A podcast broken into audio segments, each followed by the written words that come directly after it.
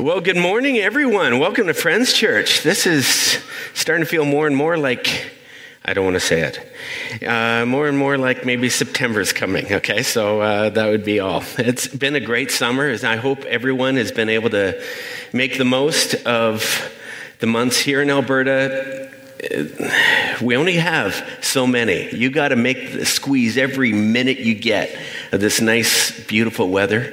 Hopefully, that's been your story. Uh, I'm Jeff. If we haven't met, I see many familiar faces, but I see some new faces too. So, just want to say a huge welcome to all of you. Look, I was at a, a dinner party um, a while back, and uh, a number of people that I didn't know around the table. We ended up sitting with a few people uh, at, at one end of the table, and introductions were being made. And, you know, normally when I'm in that kind of environment, I don't really know the people and I don't know kind of where they're at with regard to spiritual stuff or whatever. I always like to kind of get on the front end, whoever's going to be inviting me, and saying, hey, look, it, let's not bring up the pastor thing. It can just and before I could even think about it, hey, this Jeff and this Kathy, and Jeff's a pastor. And I was like, uh? and I was like, oh. I thought, oh boy, depending on where these people are at, this could be an awkward evening. And the one, there's the one lady, she kind of crooked her neck and she went, Pastor. And I, I didn't know whether that was a good thing or a bad thing in her mind. She goes, How that's interesting. They all say that. Oh, that's fascinating. That's interesting. and she says, Jeff, could you describe your brand of spirituality? And automatically, I'm like, oh, this is going to be a long night. I can just feel it. So, and I'm always guarded when someone, uh, she said, you know, describe your brand of spirituality of your church or whatever. And I'm always a little nervous when I start talking for everyone in our community. Friends Church is a very diverse community. You got people that are coming in with no spiritual background.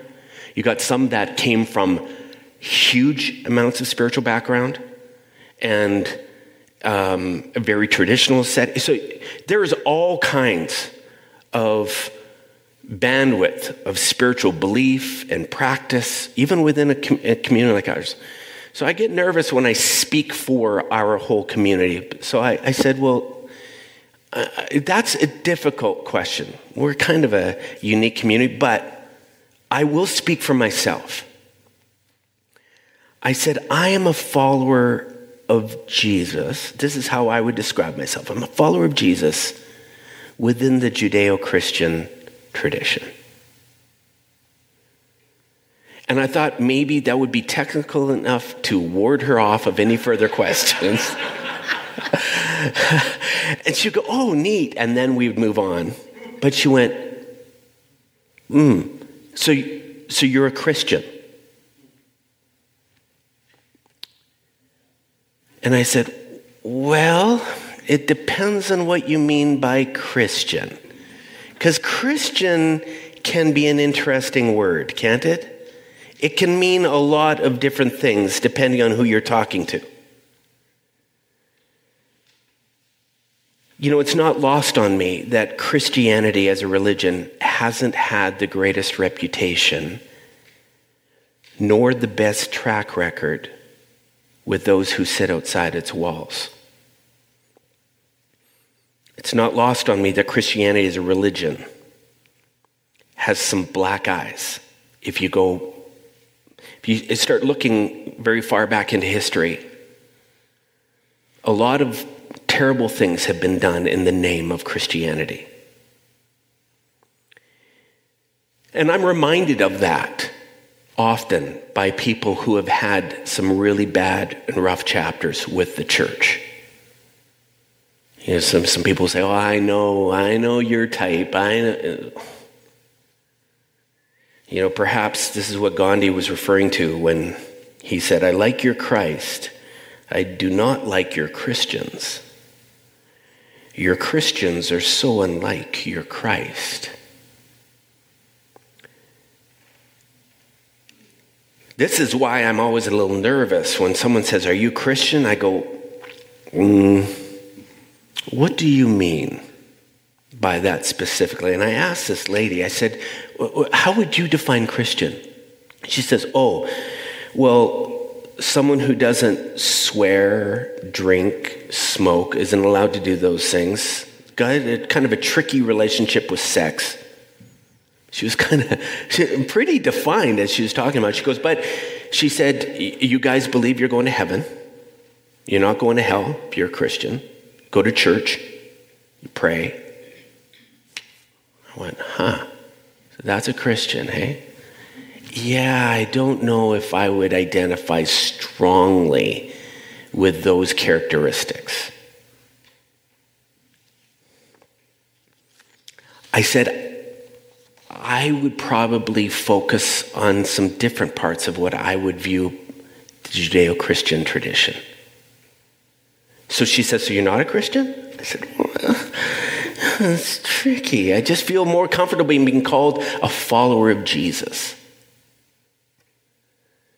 You know, that's the weird thing. I, uh, though I break out in hives around that word Christian, I am very happy.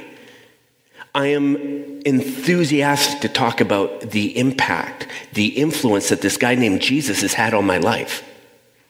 The, his stories, his life, what it seems he represented, the things that it seems he valued in the stories that we have of him. I will talk all day with someone about that stuff.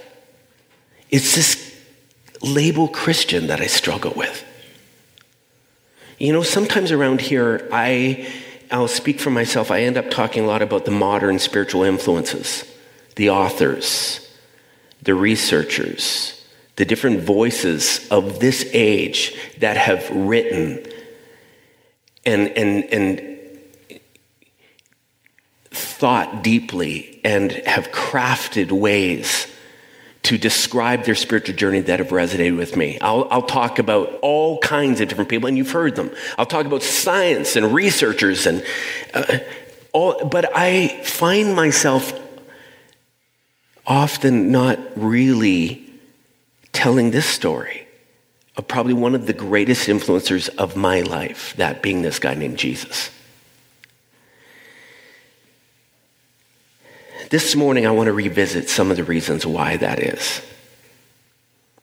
I want to tell you a few things that are wrapped up in my why. Why it is that I would consider myself an unabashed, ardent follower of Jesus. And uh, what it is about this tradition that has kept me in it.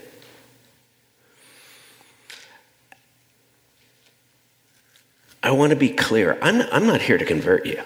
If you go, oh, great, man, I came out to this church thinking this was a departure from kind of, this is your first morning, you're going, oh, great, here we go. I'm not here to convert anyone, in fact. I just want to get you thinking deeply about the dominant individuals or teachings or stories that are shaping you that really have shaped your life and your spirituality, that have helped you make decisions along your way, that would have in some way defined what you mean by spiritual, spirituality, the journey. And get you thinking about, well, if this has been your, your influence, are you living true to that? Is that actually how you're doing this? I'm hoping this morning as I talk about my rationale for following Jesus that you will consider who it is you're following and how it's going for you.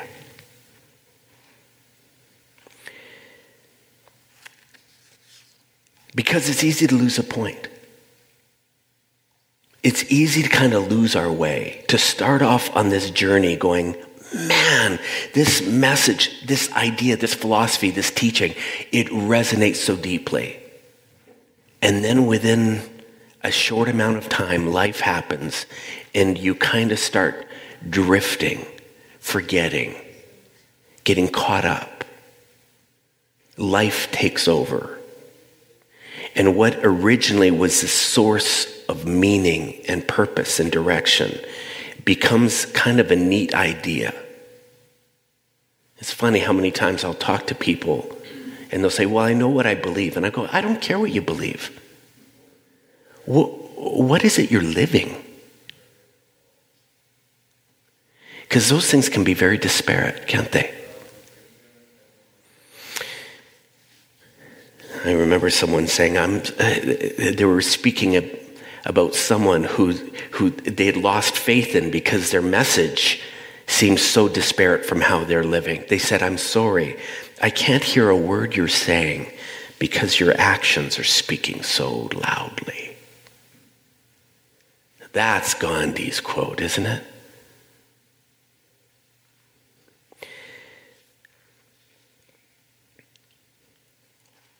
I, uh, I've had some crazy experiences. Years ago, I was a youth pastor at a church that was known for hosting these big church conferences. And uh, they would bring in kind of the spiritual rock stars, for lack of a better term, just people that were big authors, musicians in the Christian world. These were, yeah, you'd see them in kind of the Christian magazines. You know, they were big, they were big authors. You'd see them at the bookstores anyways, we'd have this big conference. These people would roll in, and thousands of people would come and listen to these people pontificate for four to six days. My role as a youth pastor was often going and picking these people up at the airport, caddying them around, spending time with them, doing whatever it was they needed to do off while they were not at the conference doing their thing. And over that time, man, I would see them in all kinds of different places. I would watch these people who were like the Christian Jedi's, you know? And I remember, man, picking them up. I was like, oh my God, I can't believe I'm driving this guy around. And I was so excited to be able to see the way that they lived and talked. I was so excited to be able to glean stuff from their lives. But there were moments when what I watched was something so contradictory. I would watch how they would talk to the bellhop at the hotel. The waitress was serving us. So one time I we were going to do a bunch of sound checks and I had this artist with me. I and it was during the day, it was before everything was supposed to happen that evening. We needed to do a bunch of sound checks. He goes up on the stage, I, and our main sound guy, who was going to be doing everything that evening, wasn't able to be there. He was a volunteer, he was still working. And I brought in an, another volunteer, not as well trained, but he was going to cover the sound check. I introduced them. I go running into the office and I'm doing a bunch of stuff, and I come back into the auditorium and I'm watching this musician artist, well known, talking in such a condescending way to that sound person. Just talking to him like he's a little kid, belittling him. As soon as I walked in, I was like, who, what is going on? Our sound man was up in the balcony where the sound booth, I'm just like, oh my God, what has gone on? I go running up into the balcony and here's this sound person. He is just red. He is, he, like you can see the tears in his He is just so embarrassed. And I'm running to him. I can't get to him quick enough to be able to sort out what was going on. And he just starts apologizing. He says, I'm so sorry. I'm so sorry. I'm like, hey, hey, hey, it's okay. It's okay. It's okay. I remember looking down at this guy and the anger in me was like, what is your problem? How can you be who you are, carrying the flag, representing something of this faith, and treat people like that? I would have these experiences And it was so disillusioning to me. I just, I just thought, if this is what all, if these are the people that are leading this movement, they are the ones representing, waving the flag, saying, follow us. I think I need out. I shared a couple weeks ago, I came to this breaking point where I just went, I, I'm losing faith in this thing. And I think either I just got to get out or I got to search for something different that looks something similar to what I thought this was about.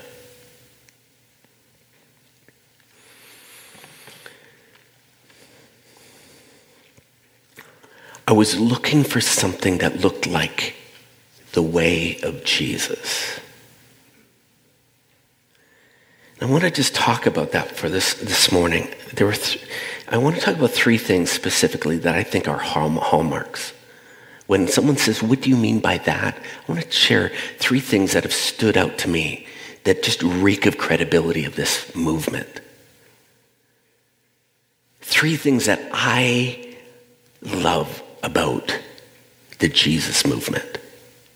First thing, probably one of the most compelling characteristics of the way of Jesus is how radically inclusive he was.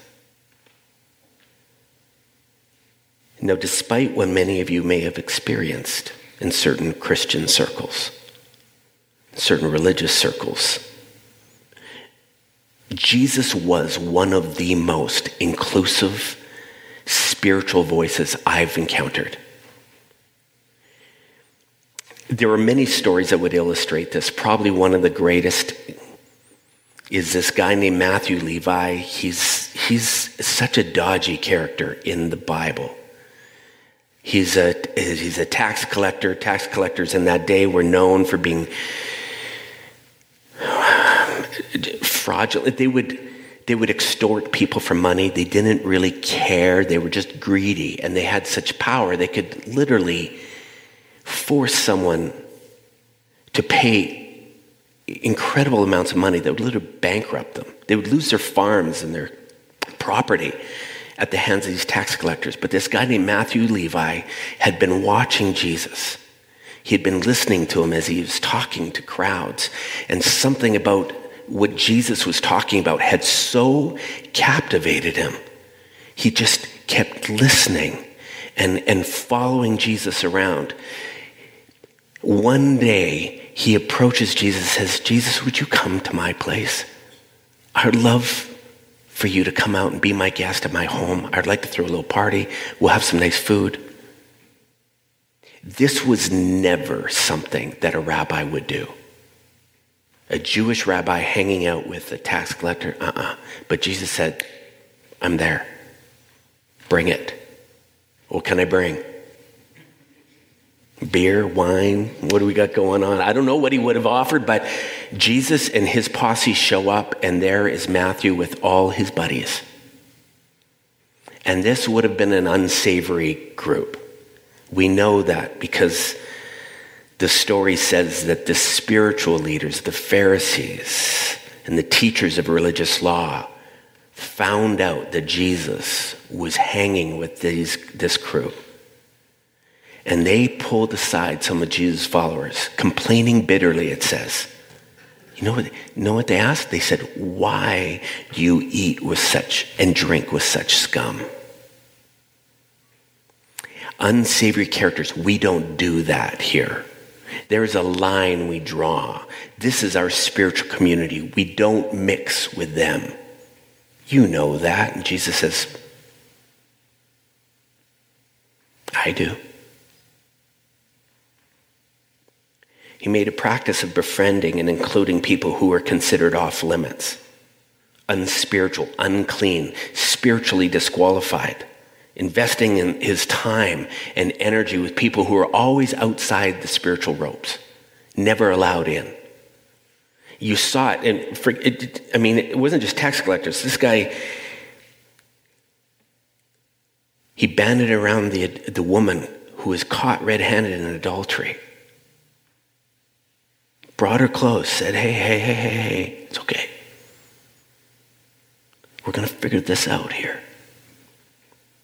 He reached out to those who were leprous, leprosy, this incredibly contagious skin disease. So contagious that would have leper colonies that were far outside the town. People couldn't mix and mingle with them. Jesus went to the lepers. It was the ultimate rule breaking in terms of the line. You don't, as a spiritual person, you never mix with someone unclean like a leprous person. He hung out one time with a prostitute. A prostitute came in, and, and Jesus just broke. People would be sitting there going, Do you know who this woman is? He's like, Mm hmm. Hello? He goes and one day he's at the well, and a Samaritan woman who represented, she was a part of the Samaritan race. Jews never had anything to do with Samaritans.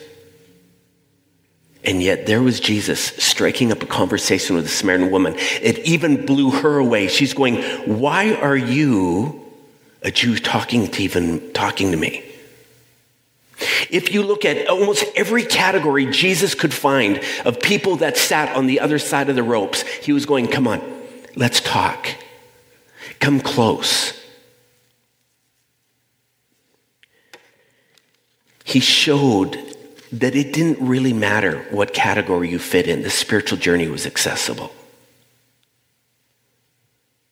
If you look at all the stories of his interactions, you can't help but see the most beautiful invitation that he offered to anyone who was open to hearing.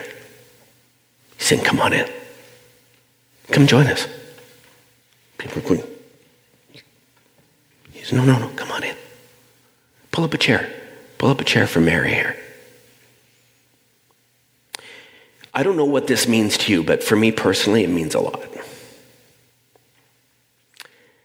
Um, like I was raised in heavy traditional religion, Christianity.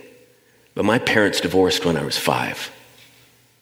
And it was such a traditional religious environment. But man, to have a divorce, that was big. I didn't know it as a kid. We were young. But I remember the day that we stopped attending a church, and I had no re- idea why. My mom didn't tell me at the time. I found out years later that it was, it, it was shortly after the divorce was announced. And all of a sudden, my mom was kind of viewed as this pariah. All these married couples that they were friends with all of a sudden didn't know what to do with mom. And she said it was just the weirdest thing. The phone just stops ringing. You get moved onto a different list. Somehow you're not accepted and invited into the community the way you were when everything was good between you and my dad, or your dad and I.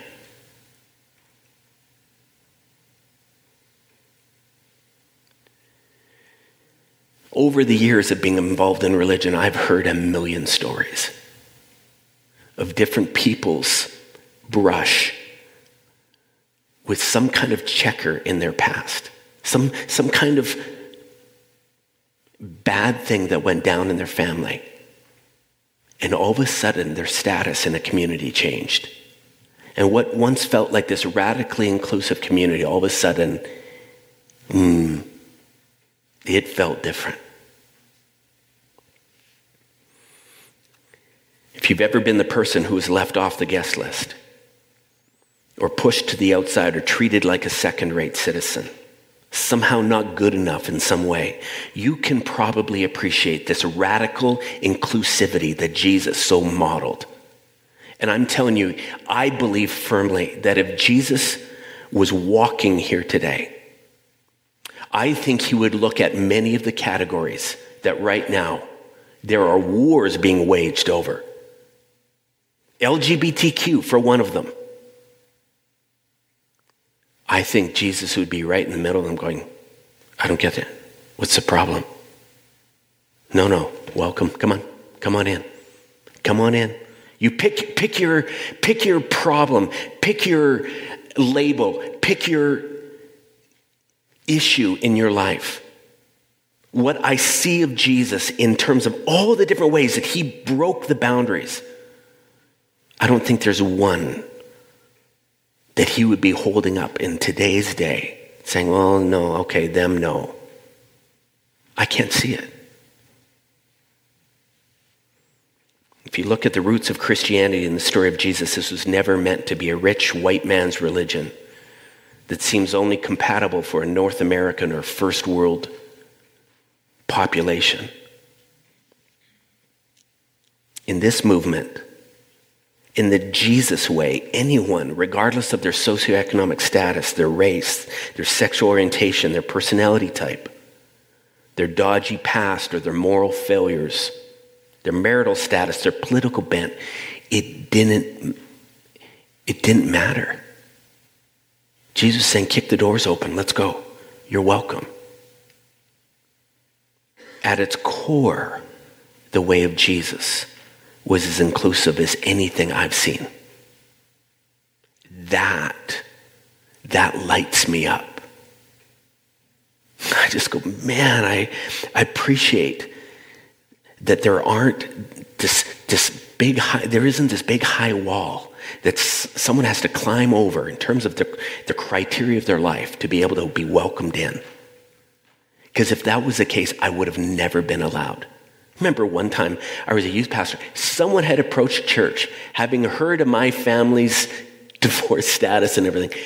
And they questioned whether I should be allowed to pastor kids because of my parents' marital status. I had some choice words for them under my breath. so I, when someone asked me, they, you know, when we, when we said Friends Church is a place for people who don't fit church, we're fricking serious. We mean that. Because there's a lot of people that say, man, I, I don't belong in church. I go, I beg to differ.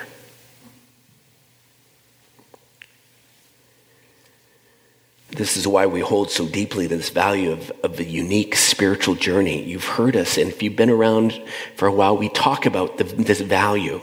We hold it dear. We say it this way we respect each person's unique spiritual journey. We recognize not everyone's journey begins at the same point with the same experiences or beliefs. In fact, we believe that no two people's journeys were ever meant to look the same.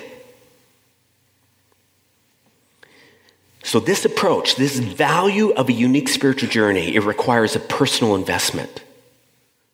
It requires you to be thinking about where it is you're going on this journey. We're not, this isn't about absolute conformity. Everyone has to look the same. No one can look like this. No one can come from this back. No, no, no, no, no. No, we're all coming from different places. And what is right for you right now in this time might look different than this person over here. So everyone's got to be invested. Don't expect us to be telling you what your next move is. You got to have a skin in the game. You got to be thinking about this thing. But in so doing so, we will honor your choices and your decisions and trust that the divine is guiding you like they're guiding me.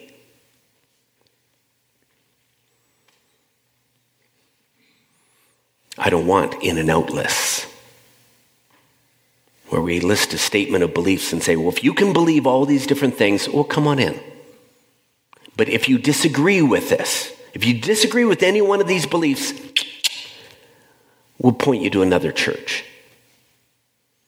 No, I love the celebration of diversity that we can have and how it inspires curiosity and respect toward those who are different from us.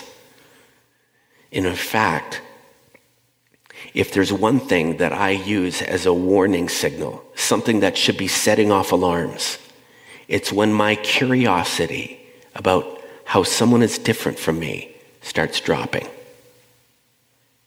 When someone starts saying, Oh, yeah, I, I don't know if I quite see it that way, Jeff, and I start turning away.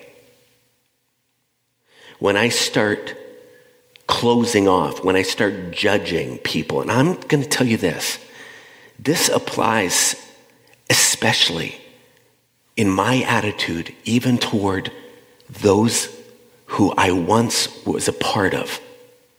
My old tradition, because I tell you, sometimes, and you've, you've heard it probably from me, sometimes I've resented where I came from, or I've struggled with parts that I once was a part of. Part of this openness, a radically inclusive place that I believe Jesus was calling us, me to, requires me to even look at those who are part of my old tradition and say, I need to remain open to that because I can learn from that still too.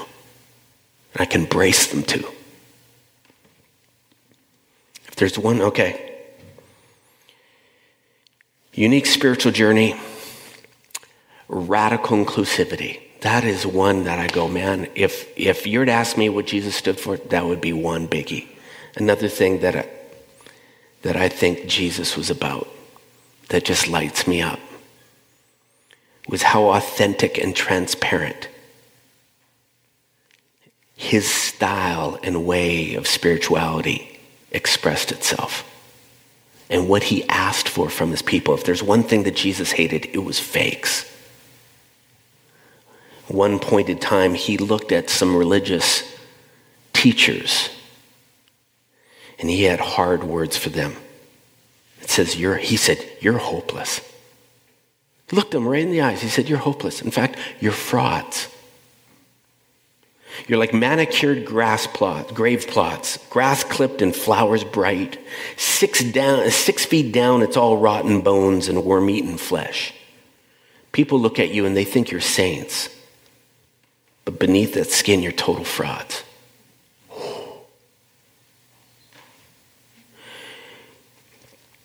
You know, in the, in the Jewish tradition, they had developed so many laws that they believed if they could just follow all these laws to the letter, that it would, it, it would grant kind of a return of the kingdom of, the, of their Savior coming back and they'd be restored. Everything was about following these rules, but there were so many. And it, it, it became so oppressive that the average person just could not follow all the rules. And in fact, this, I think, is what Jesus is calling out. He's going, You have made this so impossible that people feel the weight, the burden of this religion, and it's breaking their backs. And he said, What's worse is you're pretending you can, you can do it, and you're not. He said, The game is up. I can see right through it, and I know you're not who you're saying you are.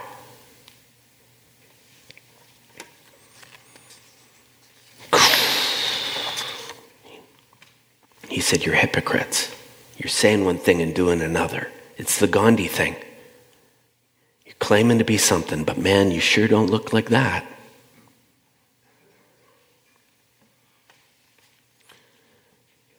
I, um, I had this moment um, in years ago in in the tradition that I grew up in. What would happen was at after the music would kind of the kind of the general singing would finish, we would have this time of prayer, and it was a time when the pastors and their wives would come up and they would stand. There was kind of like these stairs that would lead down. We'd, we'd stand kind of down on the front here, and people would come up and ask for prayer.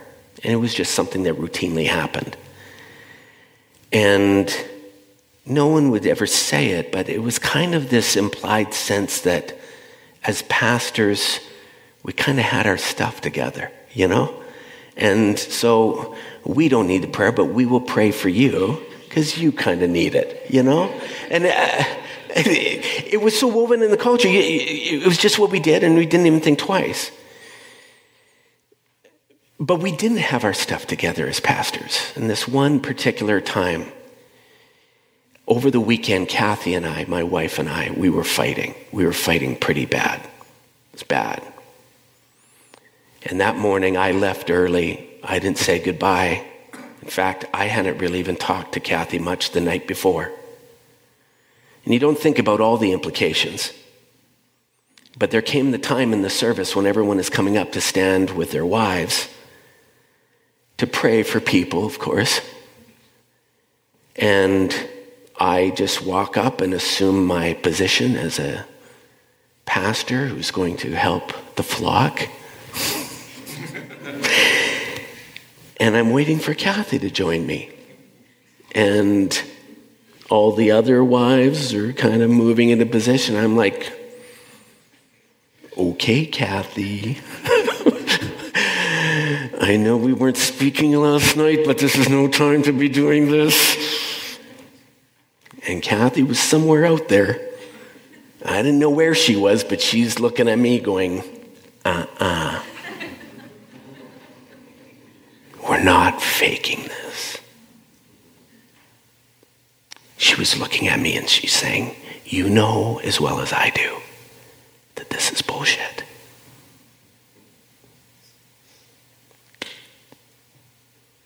So she didn't.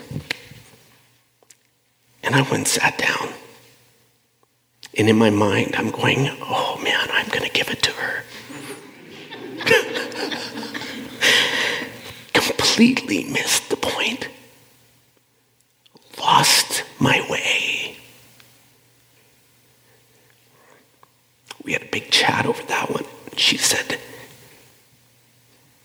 This is, this is bullshit, Jeff. We're pretending. This isn't right.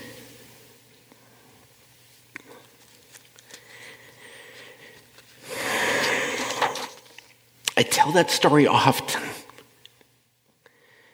Because um, I find it funny just how bad that, that whole thing went down. But man, it is a stiff reminder at how easy it is to get caught up in something where you start pretending.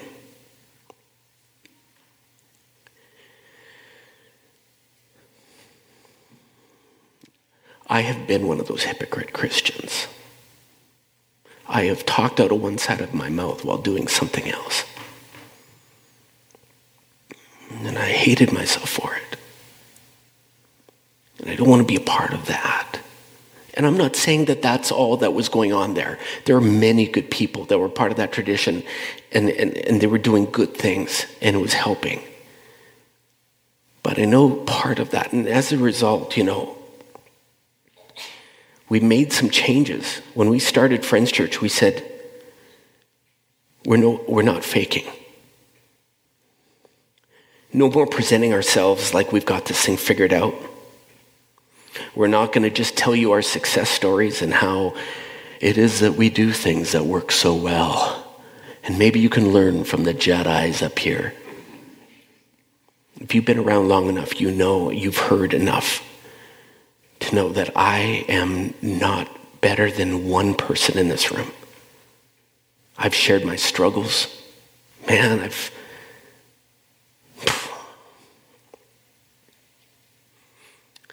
And not because I'm a, I think I'm a loser, not because I think I'm blowing it all the time. No, I think because I'm human. And I think we're all human. That's the beautiful thing about Jesus. You know, one day Jesus, he was actually at that well talking to that Samaritan woman. And she's like so into what he's saying. She's like, I, I, I don't know what you're about, but I want it. And he says, Go and get your husband. She says, I don't have a husband. And he says, You're right. You don't. You've been married five times and now you're living with number six. You can read that a lot of different ways, but when I read that story, like she's like, holy crap, how did you know that? Some people make a big deal about the fact that he, I look at that and I go, I think Jesus wasn't asking for perfection. He was just asking for honesty. He's asking for transparency, vulnerability. Just, just shoot straight. Just be honest. Can we start there? Can we just be honest with each other? Can we have a community that doesn't have to get all sterilized when we walk into church on Sunday and say, mm-hmm, smile?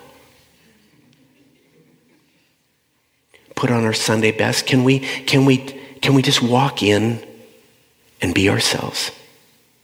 Even if right now you're in the middle of chaos, can you just be okay with that? And could we as a community be okay with that, no matter where we each are at any given time? That's what I love about the message of Jesus. I go, man, this guy was all about just saying, I don't need you to be perfect. But man, let's start with you just being honest. Let's not be the hypocrites. Let's talk. Over the last number of years, man, this is so counterintuitive, isn't it? I remember the, the first times, oh, now it's over 20 years ago, I admitted on a Sunday of a problem I had with porn. And I remember at the time when I admitted that.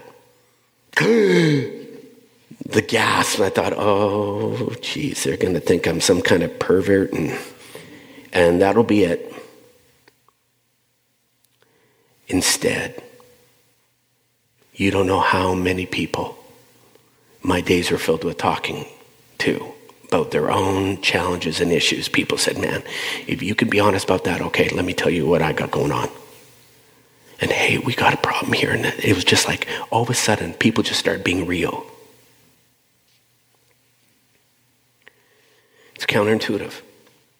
Over the last number of years, though, thanks to even people like Brene Brown, we're learning that this is all consistent with some of the most modern research. The vulnerability, the ability to not have to fake, not have to be something you're not, just be honest and open. How that changes everything. Jeez. Okay. Melts the shame, builds connection, builds a, a community that can heal. You ask me why I love Jesus so much, man, I'm telling you, that guy reeked of that. Last thing I'm going to talk about is longevity. And this more speaks to the movement, the Jesus movement. I watched a little while ago a Netflix documentary called Wild Wild Country. I don't know if you've heard of this. Anyways, true story. Controversial Indian cult leader moves into Portland, or actually into Oregon, Oregon desert. And this is crazy. I'd never heard about this. But they buy up 80,000 acres of land and they start this movement and it explodes. This is in the late 60s, early 70s. People end up coming from all over North America to be a part of this movement. This guru sits on a stage like this, and thousands, from A-listers right down to down and outers, showing up, sitting on the floor, learning from these different spiritual leaders. This thing garnered national news and attention. It became so big, they were building their own airstrip, hospitals, grocery stores on their land. They took over the town, appointed their own mayor. But within a very short amount of time, it was like this phenomenon rose and fell. So much so that, like, in my lifetime, this thing happened, and it was considered like this massive movement. And it was the first time I had ever heard of it when I watched this Netflix documentary. I'm like, that only happened like not that many years ago, during my lifetime. And it was massive. And gone.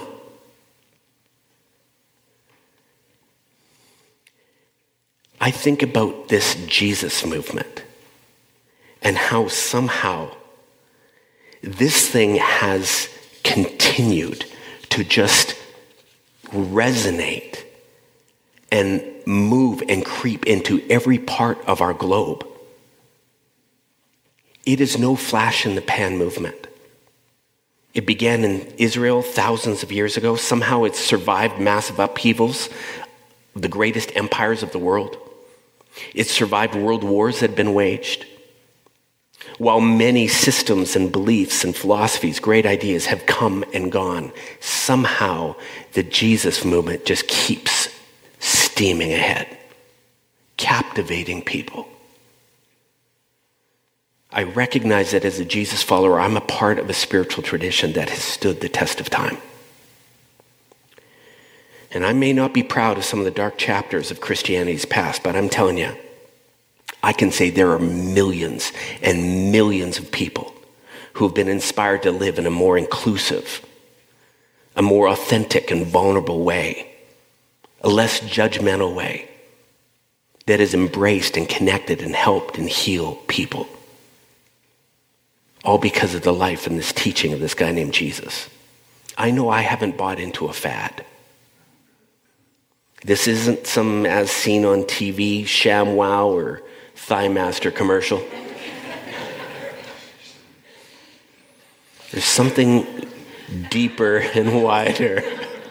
I had a kick looking up some of that stuff. There's something deeper and wider about all of this. In there? And it continues to resonate to this day. And I know this. I've told people, I said, whether I'm a pastor for years or whether I was to quit tomorrow and do something else, the way of Jesus has captivated me. I will forever be one. I, I think I will forever be one because this way of Jesus just makes so much sense. It doesn't make my life better in terms of easier. It's not like it makes all the problems go away. But I'm telling you, it is a way of life that has not just changed me and my relationships, it is, is capable of changing our world. That's why I do this. That's why when you're sitting here on Sundays and we talk about the way of Jesus and living like Christ in our world, there is a deep reason why we do that. We're part of this tradition. Now, let me just say this. You do not have to subscribe to these beliefs, this way of Jesus, to be a part here. In fact, if you're tied into some kind of belief that leads to a better world and a better you, I'd love to learn about it. But I just hope you're doing it. Because what we don't need are the disconnects. We don't need people saying they're one thing and then doing something else. We need the congruity. We need, we need spiritual lives that truly look and taste and feel like something beautiful, don't we? As much as I hate the, the truth of that Gandhi quote, it fuels me to live in such a way.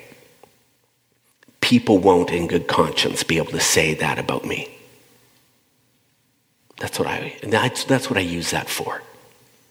It calls me home. So maybe, maybe today this message is a reminder of perhaps you are following the same tradition as me. And for these very reasons or and more, you believe in this way of Jesus. Awesome.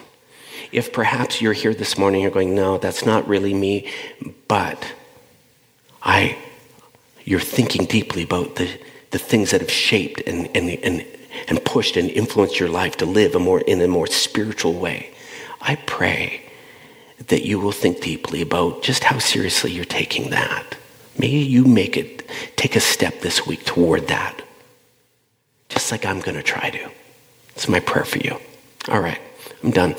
Thank you for joining us this morning at Friends Church. I hope, uh, I hope that we'll all put an end to this, this Gandhi thing, huh? Like, I, am tired of that. I hate that quote. And I, I think it's a stiff reminder. I just don't like it being said about my people, right? So let's not let it be said about us. Have a great week, everyone. We'll see you next week.